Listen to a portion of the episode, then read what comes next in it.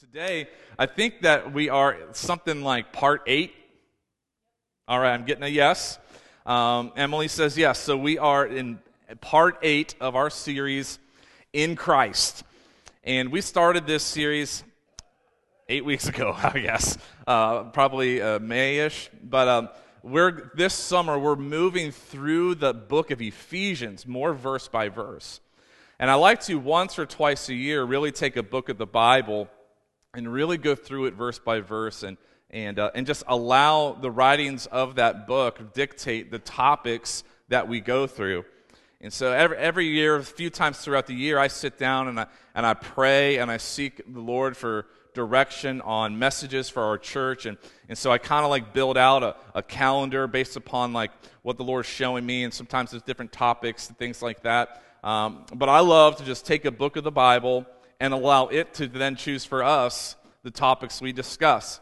And what I have loved about our series this summer is it seems like every single week that, uh, w- that the order of Ephesians has aligned perfectly to the order of things that we've needed to hear as a church and it has aligned perfectly to things we need to hear as even Americans in our society. That, that there have been like some major events that have taken place in our country over the course of the last several weeks. And then that Sunday, I'm like, it just aligns with where we're at in Ephesians. Like, like not planned by me. It just, it just works so perfectly. And uh, so this is part eight of Ephesians. And today, uh, if you have your Bible, you can turn to Ephesians chapter 5. We'll be in, start in verse 21. But today, we're going to talk about families in Christ. Families in Christ. This whole series is called In Christ because uh, I'm sure you'll remember, but I'll just review a little bit. This is eight weeks now. But we're calling this series In Christ because 38 times throughout the book of Ephesians, Paul uses the phrase or its equivalent in Christ. 38 times he does that. And, uh, and so everything changes when you put it in Christ. And so the first three chapters of Ephesians really is helping teach us doctrine, is helping t- give us great teaching about belief. And then the latter part uh, of Ephesians really is helping teach us about our behaviors. Last week we talked uh, more about Christian living, that, that because of, of the cause of Christ, it means something for how we act and how we behave. And now Paul's going to lean into how we, uh, our households, um, and, and, and I would tell you that families, when you take your family, your marriage, your children, what you do for work, and you put it in Christ, like there's just no better way to do family than to have Christ at the center of your family. And uh, time and time again, you know, like as a pastor, I get the opportunity to help people in the way of their relationships and their family and, their, and with their kids um, and with, with maybe struggles they have at work. And I'm telling you that, like, Jesus has to be at the center of this in order for it to really, really operate the way God intended it to be. I think that uh, some of the major questions that people always ask in life is they want to know what is the will of God for my life? What is the will of God for my life?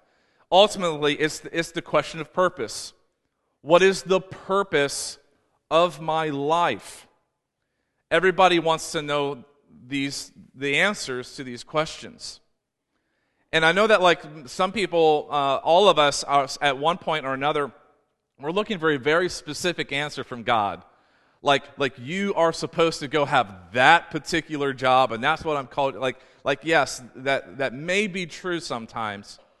But I think you can tell a lot about God's will for your life specifically by looking around. And what I mean by that is, is uh, when, when you look around, what has God put in your life right here and now? And that will tell you a lot about what God's will for your life is.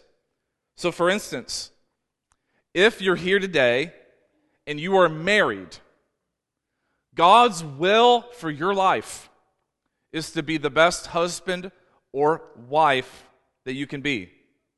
That is God's call, that is God's purpose, that is His will for you. If you have children, God's will for you is to help mother and father those children as best as you possibly can. That is His will and His purpose for your life. if you are a child, which would be all of us, then God's call for you is to honor your parents. Like, and so we can know that about our lives. And I would even take a little step further. And if you have a job, I did not say if you love your job. 90% of people you ask are looking for another job.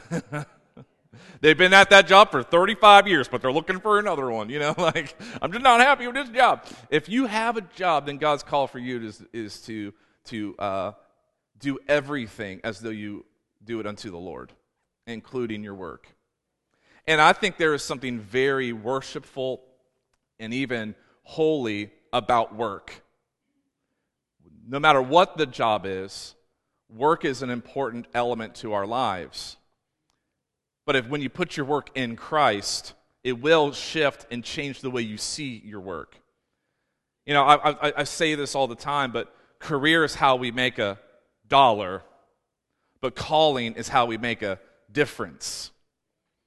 And so your calling sometimes may be connected to your career, but even if it's not, it's still God's call, it's still God's purpose, it's still God's will for you to be working, a husband, a, a wife, a father, a mother. And so uh, it may not be as detailed and specific as you want it to be, but if you're married, God's call for you is to be a husband or a wife. If you're a parent, God's call for you is to be a parent. If you're a child, God's call is for you to. And so align yourself to the will of God in those things because you can know for certain that that's God's will for your life. And so, in, so we're going to jump into Ephesians, and Paul is really going to help us now in these relationships, in, in God's will for our lives in these areas. And so, real quick, before we get started, by a raise of hands, how many people in, in here today are married? Let me see your hands. Let me see. How many people? Okay, okay, good, good, good. How many of you uh, in this room want to be married? Raise your hand if you want to be married. Okay. Uh, wait, what are you doing? I, we're married. Oh. Okay.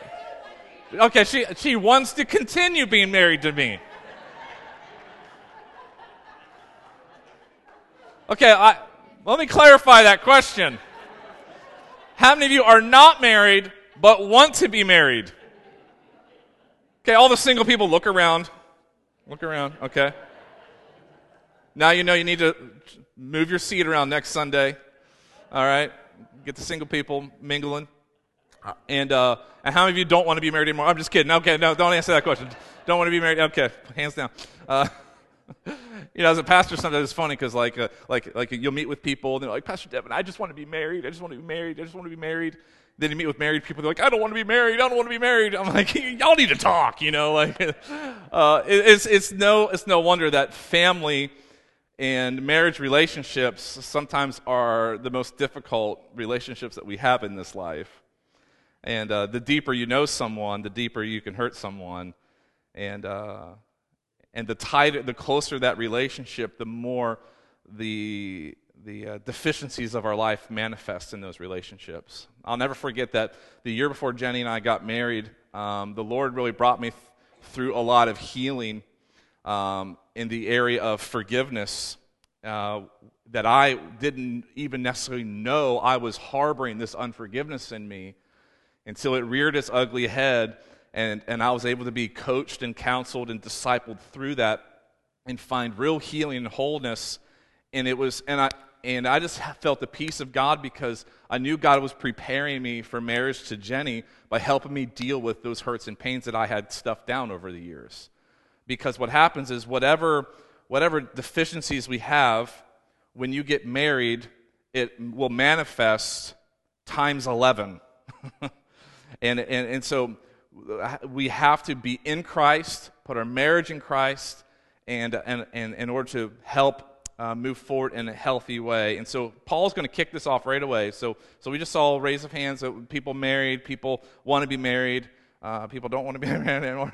And we saw, so this, this applies to really so, so many of us, if not all of us today. And he kicks it off like this in Ephesians 5, uh, verse 1. He says, Submit to one another out of reverence for Christ. And everything else hinges on this very first statement that this idea of submission to one another, not because they deserve it, not because they earned it, but out of reverence for the God I serve. And so, the first step in any healthy relationship, whether between man and wife, but whether between parent and child, between sibling and sibling, is a reverence for Christ that I am willing to submit to you, and you mutually are willing to submit to me. So, my role as a husband is not that I lord it over Jenny. I'm not her boss. I am not uh, the CEO of the Galloway household, but we are mutually submitted to one, one another out of reverence for Christ that we have placed in the center of our relationship. And so don't get this confused as we move forward that, that it is about equal parts of, of, of submission to one another out of reverence for Christ. But if you don't have Christ in your relationship, then you don't have the reverence to submit to one another.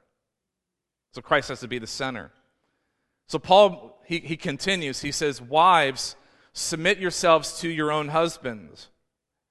As what? As you do the Lord. So he says, Wives, submit yourselves to your own husbands as you do to the Lord.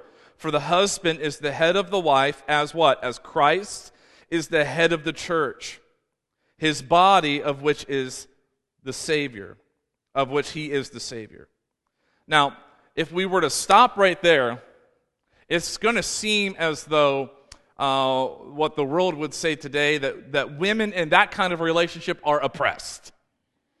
That the husband is the head of the wife and he is the boss and he is the. Now, I believe that, that, that men are called by God is to be the spiritual leaders of our home, but it doesn't give you permission to be a jerk. Because we're about to read an entire long paragraph that Paul writes about this idea of wives submitting to husbands. He's going to have very little to say about the wives. And he's going to say a whole lot about us men. So, men, listen very closely. I know if you stop at that first verse, you feel very empowered. To, that your wife is going to listen to you, she's going to obey you, she's going to submit to you. But as you continue to read, I think what you'll find is that God's call for husbands to love his wife supersedes what it means to submit, a wife to submit to her husband. And that the responsibility on the husband is far greater than the responsibility of a wife to submit. And Paul's going to have a lot to say specifically to us husbands. He says, verse 24, by the way, if you're in the Orange Bible, it's page 800. I forgot to mention that. Now, as the church, as the church, think about us, as we submit to Christ, so also wives should submit to their husbands in everything. And here's where he heads with this. So, husbands, love your wives, just as Christ loved the church. And what did Jesus do? He gave himself up for her. So if a wife is submitted to a husband that is willing to give himself up for her, he is equally as submitted to her that he would submit his own life to her. So this is still a mutual submission out of reverence for Christ. Love your wives just as Christ loved the church and gave himself up for her to make her holy, cleansing her by the washing with water through the word, and to present her to himself as a radiant church without stain or wrinkle or any other blemish, but holy and blameless. Our job as husbands is to submit our lives and to give of our lives to our wives to make them look awesome. To help cover every flaw and thing that, they, that people may say of her and say, no, no, no, my wife's awesome. And we give our lives for the, her sake.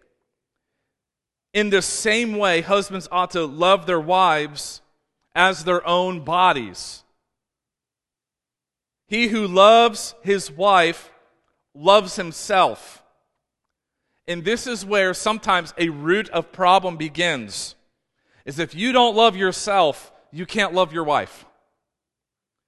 If you haven't been freed from unforgiveness and, and inner turmoil, then it will be expressed in your relationship with your wife.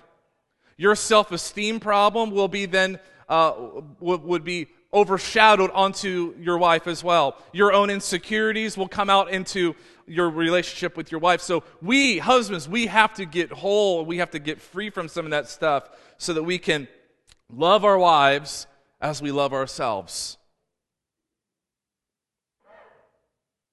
He who loves his wife loves himself. After all, no one has ever, ever hated their own body, but they fed and cared for their body, just as Christ does the church. So Christ loves and cares and feeds the church. And our call as husbands is to take that same type of care for our wives. For we are members of this body. Verse 31 For this reason, a man will leave his father and mother and be united to his wife, and the two will become one flesh. This is so important to, to know about the sanctity of marriage. Is it's not uh, it's not me versus you, your life and my life, but in marriage, it's our lives now actually make one brand new one. And so um, when we when two people get married, but they want to keep individual lives, they're, they're not one. So if, if, if a husband marries his wife but still has friends that are women, you have to, you have to move on from certain things in life because you're starting a new life together. One life. And uh, I, I, I just don't understand sometimes how people can be married but still live two individual lives. When when we come together in marriage, we are, when we perform a marriage ceremony, we are actually pronouncing them there together as one life together. This is a profound mystery, Paul says. I'm talking about Christ in the church. However, each one of you must also love his wife as he loves himself, and the wife must respect her husband. And that right there is the key the key thing to, to really build upon this that each that the husband is to love his wife and the wife is to respect her husband. And that is what it all comes down to is that husbands have a propensity to want to be respected by their wives which is probably why god's call for the wives is to submit and to respect her husband but wives, wives want their husbands to love them, which is why God's call for men, husbands, is to love their wives. And maybe you've read this book, but there's a great book called Love and Respect by Dr. Emerson. It's a great book. I'd encourage you to get a copy. And uh, so I want to share some thoughts from his work today. But the first thing that we really want to talk about is the idea of marriage in Christ. Remember, Paul, 38 times, he's talking about things in Christ. And now he's talking about taking our marriages, all of our married people raised their hand earlier, and putting our marriages now in Christ. And in so, he's saying, Husbands, love your wives so much that you will lay down your personal interest, you will lay down your life to honor her, to serve her, to love her, and wives, submit yourselves to your husbands to respect him and build him up, mutually submitted to one another. Because here's the thing is that wives, on the next slide, wives are made to love. A wife wants to be loved. She wants to love. She has an ex- expectation to love. All the love. Husbands are made to be respected, and, and men want to be respected. They expect to be respected. But watch this without love from him, she act, reacts without respect. Without respect from her, he reacts without what? Without love. And now you can quickly see how a relationship can spiral out of control into a whirlwind, in a complete cycle of disconnection. Because the man wants to be respected and honored, and she wants to be loved. But she can't love him, but she can't respect him because she doesn't feel loved and pursued. And he can't respect her because he doesn't Uh, he can't love her because he doesn't feel respected. And, and then the cycle just continues until sometime, in some way, that cycle is broken. And if you are caught in this cycle, that cycle can be brought to an end when one person decides to make it end.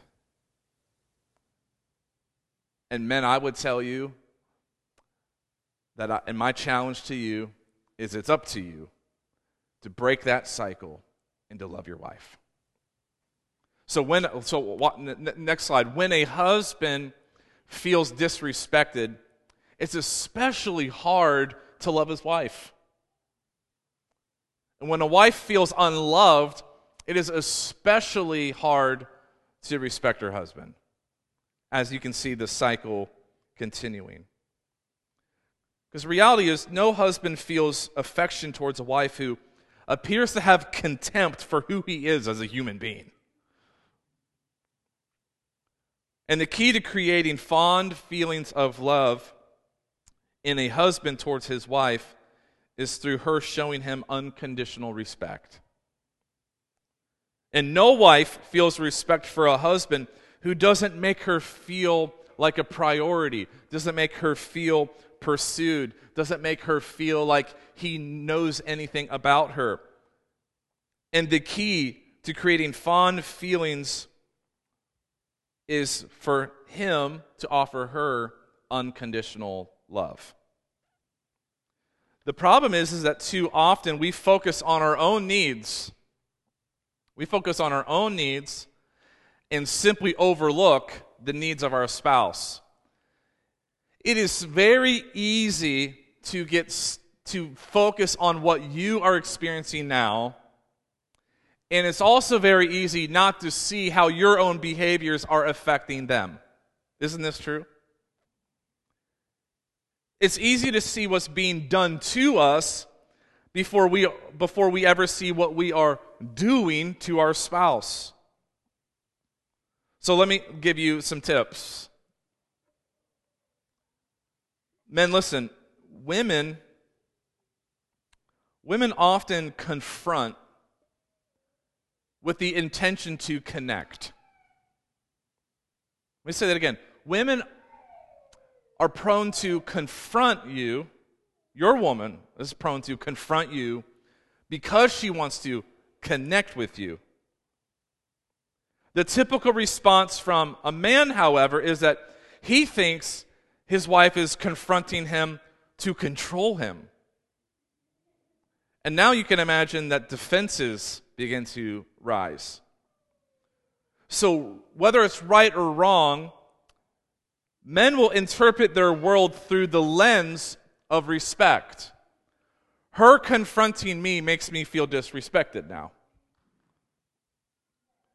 And so, when so seeing their world through the lens of respect then, in, in return, a listen, women, listen very closely. A wife's softened tone and facial expressions can do more for her marriage than she can ever imagine. And men, remember that she confronts to connect, she's not trying to control. It will now, your lens of respect that you are seeing the world through is going to feel like control. But, wives, um, we may not look like it sometimes, we may not act like it, but we're just little, little scared boys on the inside. Okay?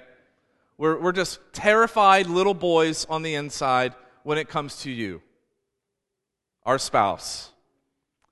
And so when you need to confront us, when you need to even correct us, just remember we're a fragile little boy on the inside. So please tread lightly. And we will typically otherwise respond in a way that we are trying to pretend to be tough and strong, deserving of respect. And that unfortunately will come out looking very defensive and angry. But our defensiveness and anger is really just us trying to cover up the fact that we're just a scared boy inside. And you're and, and, and, and you telling me that, that you're unsatisfied with something about me, it hurts my ego and my manhood, and so I'm going to pretend like it doesn't hurt and just get mad. Maybe that's not all of you, but it might be some of you. So, so listen, wives, a softened tone and facial expression will go a long way in your marriage. And just remember that we're just scared little boys on the inside. Let us down softly. And that can look something like this Hey, hey, hubby, whatever your little code name is, okay? You fill in the blank. Hey, hubby, there's something that I was hoping to talk to you about. Could I do that for a second? And I want you to, to know that, that I love you and I think you're strong. And this is not, and I'm not here to fight with you. But I just wanted you to know that whenever you leave for work and that trash can is still full from the night before when I asked you to take it out, I just feel like you really don't listen to me. And I'm and I hope that I'm not trying to fight with you. Otherwise, it would sound like you left for work with the trash can full again. I had to drag it out. It ripped, got all over the place. Dogs got into it. I mean, it was, it was a complete mess, and uh, you're a jerk. You're, really are. Well, I wouldn't have to do that if you didn't do this, and da, da, da, and here goes the cycle, right? All right, tip for men. Men, the truth is, the truth is for men, okay, I'm sorry, guys, I'm gonna, I'm gonna, I'm gonna spill a secret. I'm gonna tell all the wives right now. Listen, women, it is easier for a man to go and die at war than to come to you humbly and lovingly say, I believe I was wrong. And some would rather go to war and die and to lovingly and humbly come before their spouse and say, I was wrong. Can we talk about this? Can you tell me how I made you feel? A men would rather die for honor than to turn to their wife in the middle of a conflict and say, I'm sorry, will you forgive me? Because uh, the manly side says, to die for honor, that's what it means to be a man. But it takes real guts in the middle of a conflict to humbly and lovingly apologize and forgive. And so, Paul's encouragement to men and husbands to love their wives and as Christ loves the church.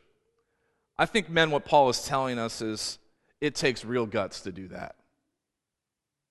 It takes real strength to take care of your wife, to love your wife. I think Paul is saying, be a man. And I, I, wanted you guys to be the first to hear about this, um, but I want you to take note of this, and we're going to have a lot more communication coming out uh, in the coming weeks. But on September 18th, here at New Life, we are going to be hosting a marriage event um, for all of our married people that have tied the knot one day. We're going to hold a marriage event called Tighten the Knot. Over time, after you've tied the knot, that knot sometimes gets a little stressed, maybe even a little loose. But we're having an evening called Tighten the Knot for married people. And I invite all of you to, uh, to join us in that event. Registration for this event will open in August, and uh, it'll be on a Sunday evening. Uh, I'll be right here in the worship center. We will have a meal. Um, a friend of mine, uh, uh, he, uh, he and his wife will come and speak on a topic of marriage and family. they, are, they are pastors. They have 14 children. And they're really funny. I think you have to have a sense of humor to have 14 children. But it's going to be a really powerful night. And because uh, let me tell you something. Um, over two years ago, the very first time I sat down with the board of this church, before I was even your pastor, I sat down with, with the board and we, we just had a discussion to trying to f- figure out God's will as, as whether or not I'd be the pastor here. I asked the board of this church in October or November of 2019, I said, What's the number one need of Kokomo? What, is, what does the city of Kokomo need the most? And every member of the board of this church at the time looked at me and said, Kokomo has one of the highest divorce rates in the nation. And I said, Really? They said, Oh, yeah. And so I know that the city of Kokomo has hurting people. And one of the things that we want to be on a mission to do is to help people reconcile in their relationships. We got to get Christ in the center, but then we have to give them real practical ways to live and have a healthy marriage. And so this, so this event in September is one of the ways that we want to really begin to help married people not just stay married, but thrive married. And, um, and so I invite you to come to that. But, but really, what we really desire for this event is for you to invite married people to it. Because, again, this isn't just about married people for New Life Church, it is. But it's secondary, it is about reaching married people in our city that just need hope in their marriage. And so be looking for that registration to open in August. It'll be $40. We'll have a catered meal, a guest speaker. It's going to be a fun night, and I hope that you will leave inspired. So you'll hear more about that uh, in the coming weeks. So, marriage in Christ. The second thing Paul talks about is children in Christ. This is what he says in Ephesians chapter 6, verse 1. He says, Children, obey. We love that, don't we, parents? It's in the Bible. We say it every day. Children, obey your parents in the Lord. And there it is again. So for our kids, again, obedience to parents is what? It's in Christ, in the Lord. So we got to get our kids in Christ. And out of reverence for God, children will obey their parents.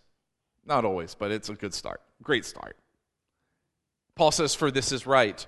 Honor your father and mother. And it's in quotations because this is a commandment from the Old Testament. Which then he points out, which is the first commandment with the promise. Out of the Ten Commandments, only one of them has it comes with a promise. And children, the promise for you is that it will go well with you and you will enjoy a long life on earth. Because if you disrespect me, I'm going to cut you short. It's the only command that, that follows with a promise that if, if you honor and obey your parents, it will go well with you. And I like to remind my kids every once in a while if you, if you obey me, it's going to go well. If you do not obey me, it will not go well. okay, so I mean, it's like uh, it definitely is written for a child to understand, it seems, but yet uh, Colossians, Paul writes a similar letter to the church at Colossae, and in Colossians 3.20 says, Children, obey your parents in everything. And all the parents are like, I'm writing that down for later. Every, capital, everything. For what? Why? For this pleases the Lord. Ephesians says, obey your parents in the Lord. And Paul says a different way in Colossians, obey your parents for it pleases God. And so again, the heart is it is in Christ, children in Christ. And so if you're a child here today, maybe you're a teenager, a middle schooler, I want to challenge you in raising your level of honor for your parents. I promise you, they don't want to control you. They want to care for you. I promise you, they're not trying to make your life harder. They lived hard years and they don't want to see you make the same mistakes. And I apologize for times that as parents, we don't always know how to articulate it for a way for your unformed mind to understand. But it is out of great love for you to protect you, to see, see every parent's dream is that their child will, will surpass them one day in success, in life, in growth, and health. We only want to see our children exceed our own success. And that's why we're serious about responsibilities. We're serious about your growth. We're serious about your faith. We're not trying to annoy you, we're trying to grow you. We're trying to make you strong so that, so that, so that when you go out into the world, nothing's going to take our child away. Nothing's going to take your heart away. And so, so, uh, so, kids, turn your hearts back to your parents, and that way it pleases the Lord. Then Paul shifts again, and he starts talking about parenting in Christ. Parenting in Christ. This is what he says in Ephesians 6 4. Fathers, do not exasperate your children Instead, bring them up in the training and the instruction of the Lord. So again, we're putting the Lord in, we're putting Christ in to our parenting. The word exasperate simply means to frustrate. We can, and, and fathers, if, if we're not careful, we can easily frustrate our children. You see, the one tactic of parenting is the quick fix parenting. Quick fix parenting is a shut up. Put it away now. Do it or else. And they don't shut up, they don't put it away, and they don't do it. So quick fix parenting is just is, is go away. Make make the problem go away. It, and, but but by trying quick fix parenting, you may get them to uh, align for a moment, but it actually prolongs the problem. So, quick fix parenting is only quick in the you get five seconds. But you will get greater amounts of the same behavior if it, and it may even be escalated. A second kind is in, intentional parenting. Intentional parenting takes more time in the immediate, but it leads to greater health in the future. So, quick fix is stop it or else.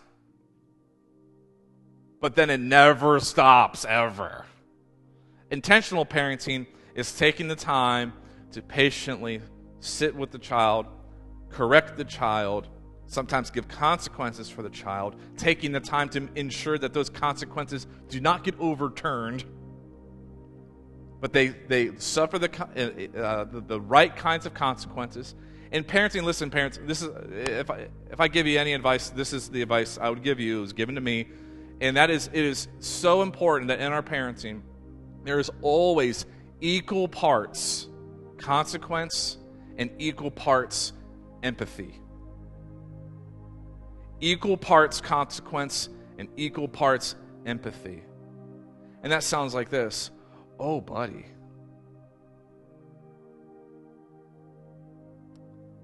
I am so sorry that you got in that fight. That had to be scary. But we don't fight. And so, for that reason, you will be grounded the rest of the weekend. You're not going back out in the neighborhood. You will not be seeing your friends. You're going to be staying here. And, I, and I, that's going to be probably pretty boring. And I'm really sorry that's going to be boring. But we're not going to act that way. And the child will probably what? Throw a fit. Oh. I'm sure that this hurts. Because bad decisions do hurt, buddy. And then you let them to suffer the consequence of being grounded all weekend long and not seeing your friends because that's what you said. But you didn't say it loud, you said it with empathy. Equal parts consequence and empathy will actually help the child learn the consequences of their decisions. Otherwise, if it's all consequences, the real problem of why they fight or why they argue or why they didn't do their chores, the real problem gets completely put on the shelf because now their problem is you. And now they're not trying to fix the problem, they're just trying to argue with you. And so one of Jenny's favorite statements is no problem. No problem. And move on. Let the child panic, let the child freak out, and let them know it's not a problem for me, it's a problem for you. So don't make your problem. I'm, I'm, hey, you're the one who didn't do the homework, buddy. I'm so sorry that tonight you're probably going to have to do extra homework to catch up. What? Well, I. No problem. No problem for me, possible problem for you. So we don't bail our kids out. And, oh, I'll do it with you. I'll sit down with you. And uh, I, I could go on and on about parenting. It's parenting is probably parenting is the hardest thing I've ever done. If you have ever been a parent, uh, then then you could understand just how difficult sometimes parenting can be, because your heart is so heavy for your children to succeed and grow and to love the Lord. And, and sometimes when we see our children make mistakes, our fear and anxiety goes way up. Like, they're going to be, they're never going to, they're never going to succeed. They're never going to love God. And, and like we throw it all out. Like, but, but it's important to just remain steady so they can learn what steady is. Be faithful so they can know what faithful is. Have healthy conflict so they know what healthy conflict is. So much of it is controlling ourselves and our emotions so they can learn how to do the same. Colossians says it like this Fathers, do not embitter your children, or they will be discouraged. And I would tell you that out of my office, for the last 15 years of ministry, my office has been a revolving door of people that have been embittered by fathers and they're in their 30s, 40s, 50s, and they're still embittered by the behaviors of a father. And so, fathers, the words we speak to our children carry so much more weight. When we look at our children and we tell them, I love you, I believe in you, and I know that you have what it takes. Those will be the words that they will remember into their adult life. But if we tell them they're no good, they're stupid, they're un- incapable, they're a problem, those will be the words they remember.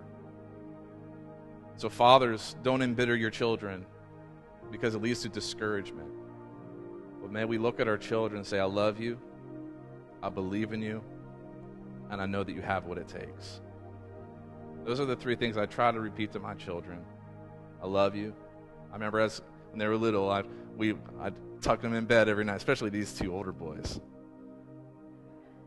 Tuck them in bed, and uh, we we always used to have these bedtime routines, and and uh, I remember I, I'm having a little bit of flashback because they're about to be 14, and like uh, in my I close my eyes and I, still see Aiden and Joel as four year olds, but then I open them and they're almost 14 and they're looking me in the eye, and it just makes you feel really old. But I remember when they were little boys, um, at bedtime, we I would sit in their room with my guitar, and uh, we'd sing worship songs, and we'd pray. And so many nights I would end that by praying for them and saying, "Hey, Daddy loves you. I believe in you, and I know that you have what it takes." And even in times of difficulty and frustration, times with my boys, I say, The reason I'm so upset with you is I know that you have what it takes to be far greater than me. And I don't want to see you spoil it. And uh, so, fathers, our responsibility to our wives and children is quite heavy. Paul had a lot to say specifically to us. But that is what it means to be the leader of our homes. To be a spiritual leader in our homes does not mean you get to be a boss. It doesn't mean you get to be an executive. It means you get to be an example. It doesn't make me the executive. It means I have to be an example. And that's a big difference. And I think that a husband that is willing to be an example of the love of Christ, a wife wants to submit to that.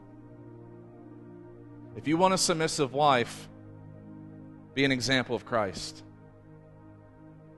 She'll submit to that.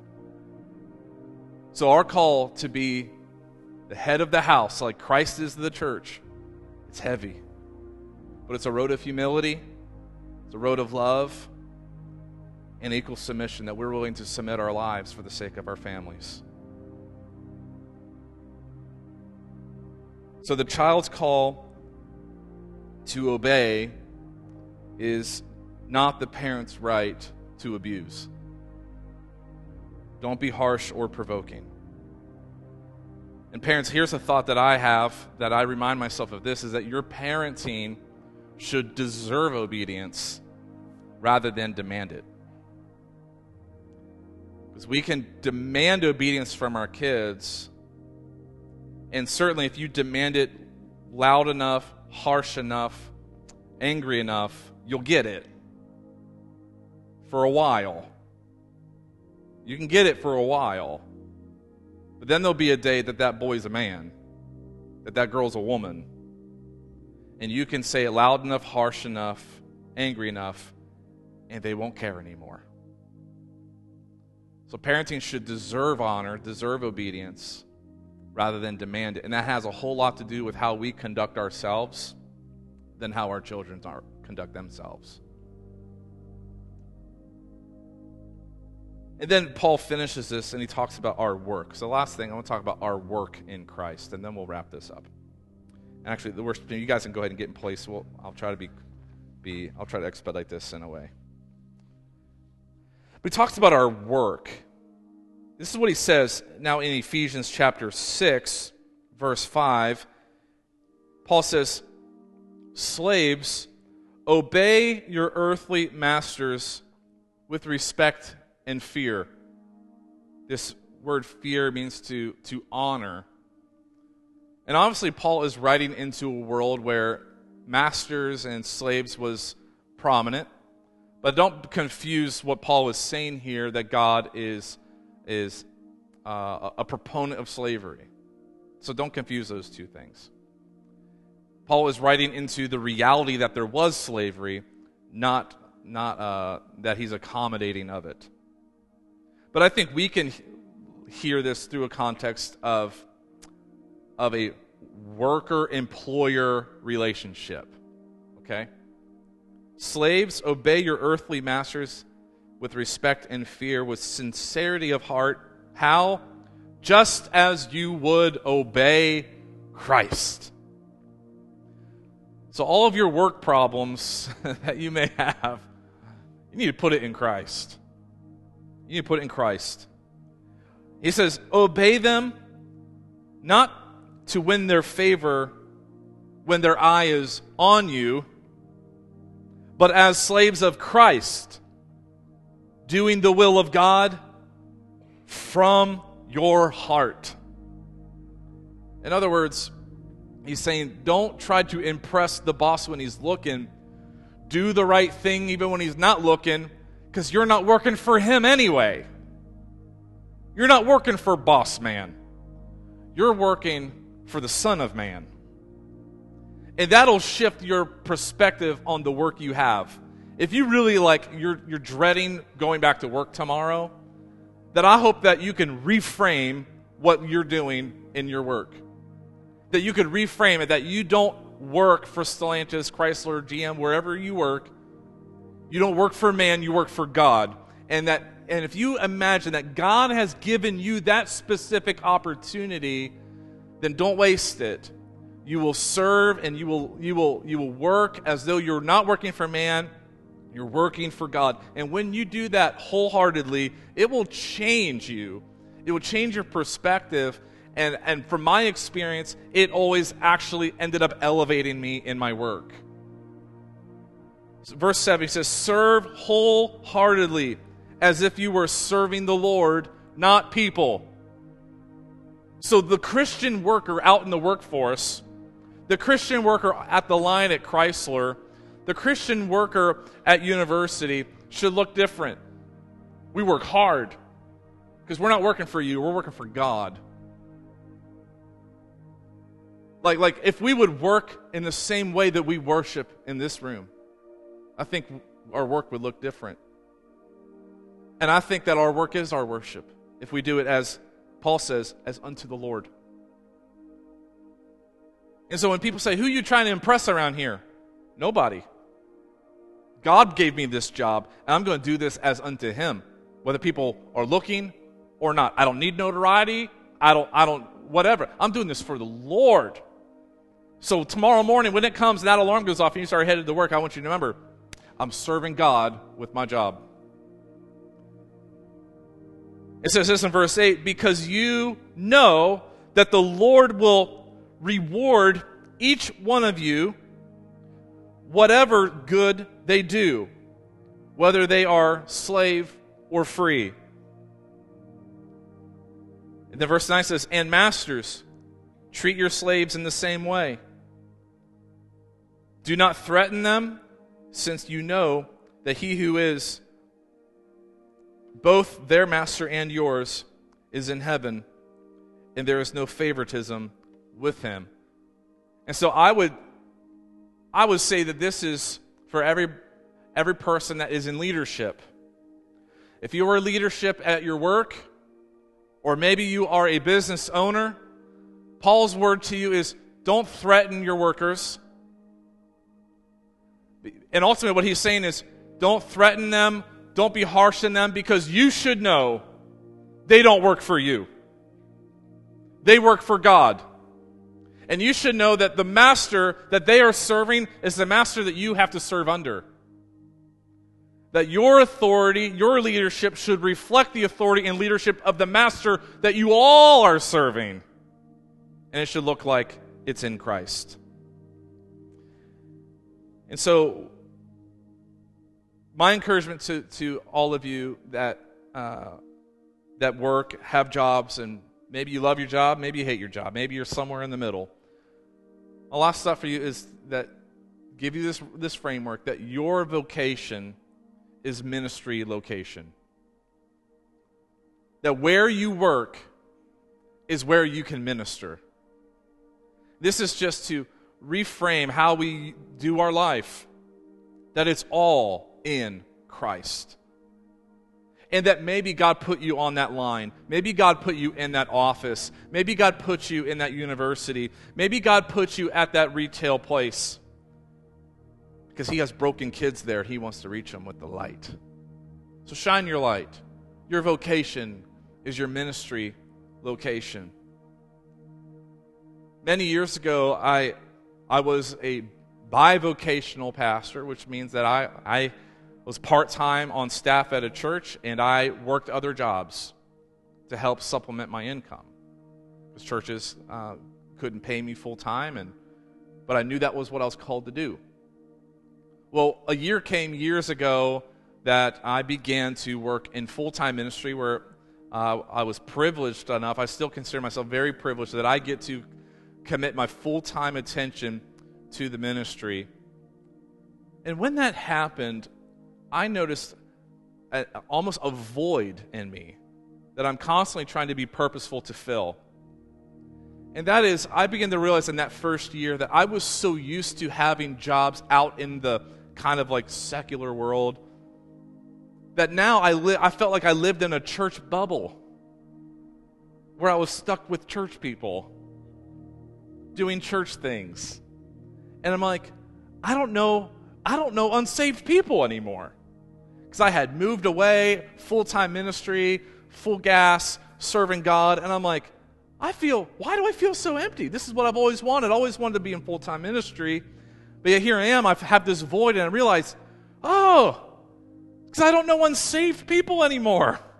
I used to be able to go to work, and I could go to work not as Pastor Devin, just as a guy who loves Jesus and is bringing hope to the world. And I was like, well, then I got to do something. So I became best friends with my neighbor.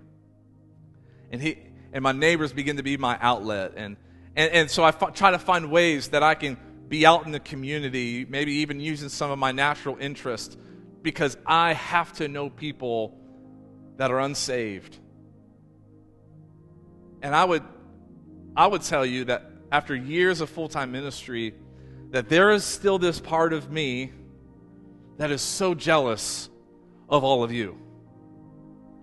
I am, as your pastor, I'm jealous that tomorrow you get to go to work because there's broken people there. There's unsaved people there.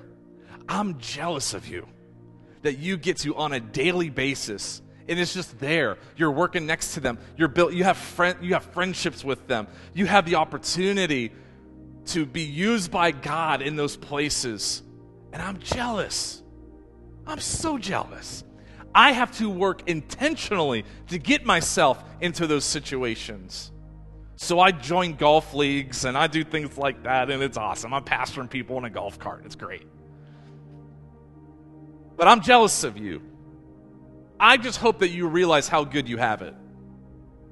I hope you realize that God's will for you.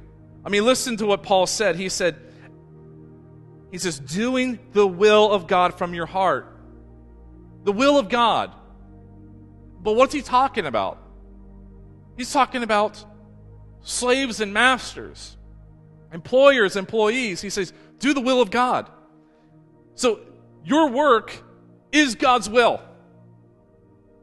And your work may change, but if you work, it's God's will. And it's more than that, it can be God's ministry in your life to those around you. So, if there's anything I can do as a pastor, my hope is I can always help inspire the people of our church to reach people. That people don't find New Life Church. New Life Church every week goes out and finds people.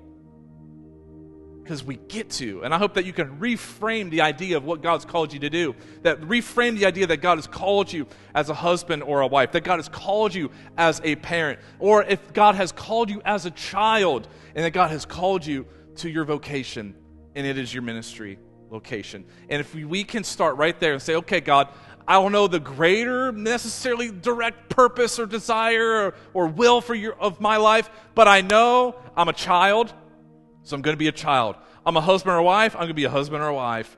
I have a job, and I'm going to serve not man, I'm going to serve you in it. How awesome would it be to put these things now in Christ? Let's stand together and we'll wrap this up. And as you stand, if you're here today and you need,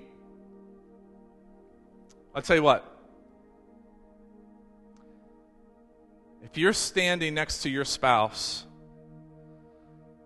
I want you to take your spouse by the hand. Take your spouse by the hand. Maybe put your arm around her, arm around him. Take your spouse by the hand. Come here, baby.